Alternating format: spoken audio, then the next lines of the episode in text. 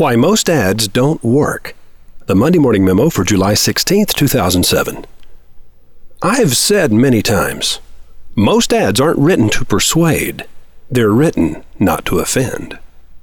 This goes back to chapter 1 Nine Secret Words in my first book, The Wizard of Ads. Do you remember the nine secret words? The risk of insult is the price of clarity. Clarity. Ah, there we have it. Rare is the ad that makes its point clearly. The customers who cost you money are the ones you never see. The ones who don't come in because your ads never got their attention. I was writing an ad this week and decided to insert a word flag. I chose a phrase of declarative rebuttal. And to that, we say piffle and poo. Obviously, piffle and poo is just a whimsical way of saying poppycock. My client was worried that people might be offended, so he asked me to change it to something else. I hung up the phone and yelled at the walls. If you're curious what I said, just walk into my office. I'm pretty sure it's still echoing in there. Would you like to know the four biggest mistakes made by advertisers? Mistake 1 Demanding polished and professional ads. If you insist that your ads sound right, you force them to be predictable. Predictable ads do not surprise Broca's area of the brain. They do not open the door to conscious awareness. They fail to gain the attention of your prospective customer.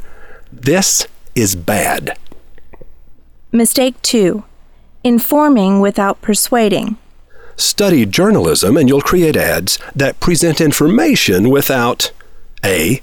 substantiating their claims, Lowest prices guaranteed. Or what? You apologize? B. explaining the benefit to a customer, We use the synchrostatic method. Which means. It's truck month at Ramsey Ford. Come to the party, bring my truck? Mistake 3 Entertaining without persuading. Study creative writing, and you'll draft ads that deliver entertainment without A. Delivering a clear message, Yo quiero Taco Bell. Dogs like our food. You will too? B. Causing the customer to imagine themselves taking the desired action. Yo quiero Taco Bell. I should buy a taco for my chihuahua? The best ads cause customers to see themselves taking the action you desire. These ads deliver involvement. Watch a dancing silhouette ad for the iPod, and mirror neurons in your brain will cause part of you to dance as well. This is good advertising. And clarity. The white earphone cords leading into the ears of the dancing silhouette make it clear that the white iPod is a personal music machine. Mistake 4 Decorating without persuading. Graphic artists will often create a visual style and call it branding. This is fine if your product is fashion, a fragrance, an attitude, or a lifestyle, but God help you if you sell a service or a product that's meant to perform, Do you like the ad? asks the graphic artist. Yes, it's perfect. Replies the client. The colors create the right mood and the images feel exactly right. I think it represents us well. Sorry, but your banker disagrees. Hey, I've got an idea. Why don't you and Artsy go home and redecorate the living room at your house? Me? I'll stay here and ruffle some feathers and sell some stuff. I hope you don't mind. But you probably will. Because you worry needlessly when people don't like your ads.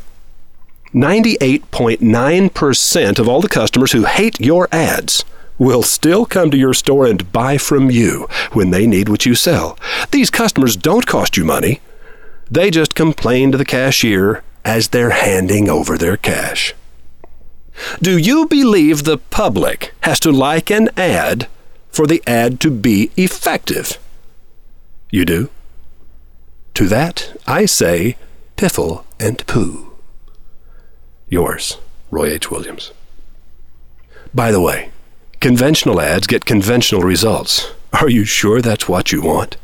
Speaking to audiences on four continents for 15 years, I've said, Raise your hand if you think your ads ought to be producing better results. The hands and arms always remind me of a field of wheat at harvest time. Then I say, Raise your hand if you believe your ads are doing all they're supposed to do. In all these years, I've yet to see my tenth hand.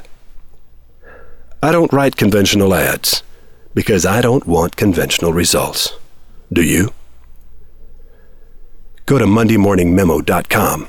Look in the archives for the Monday Morning Memo for July 16, 2007, and click those hyperlinks.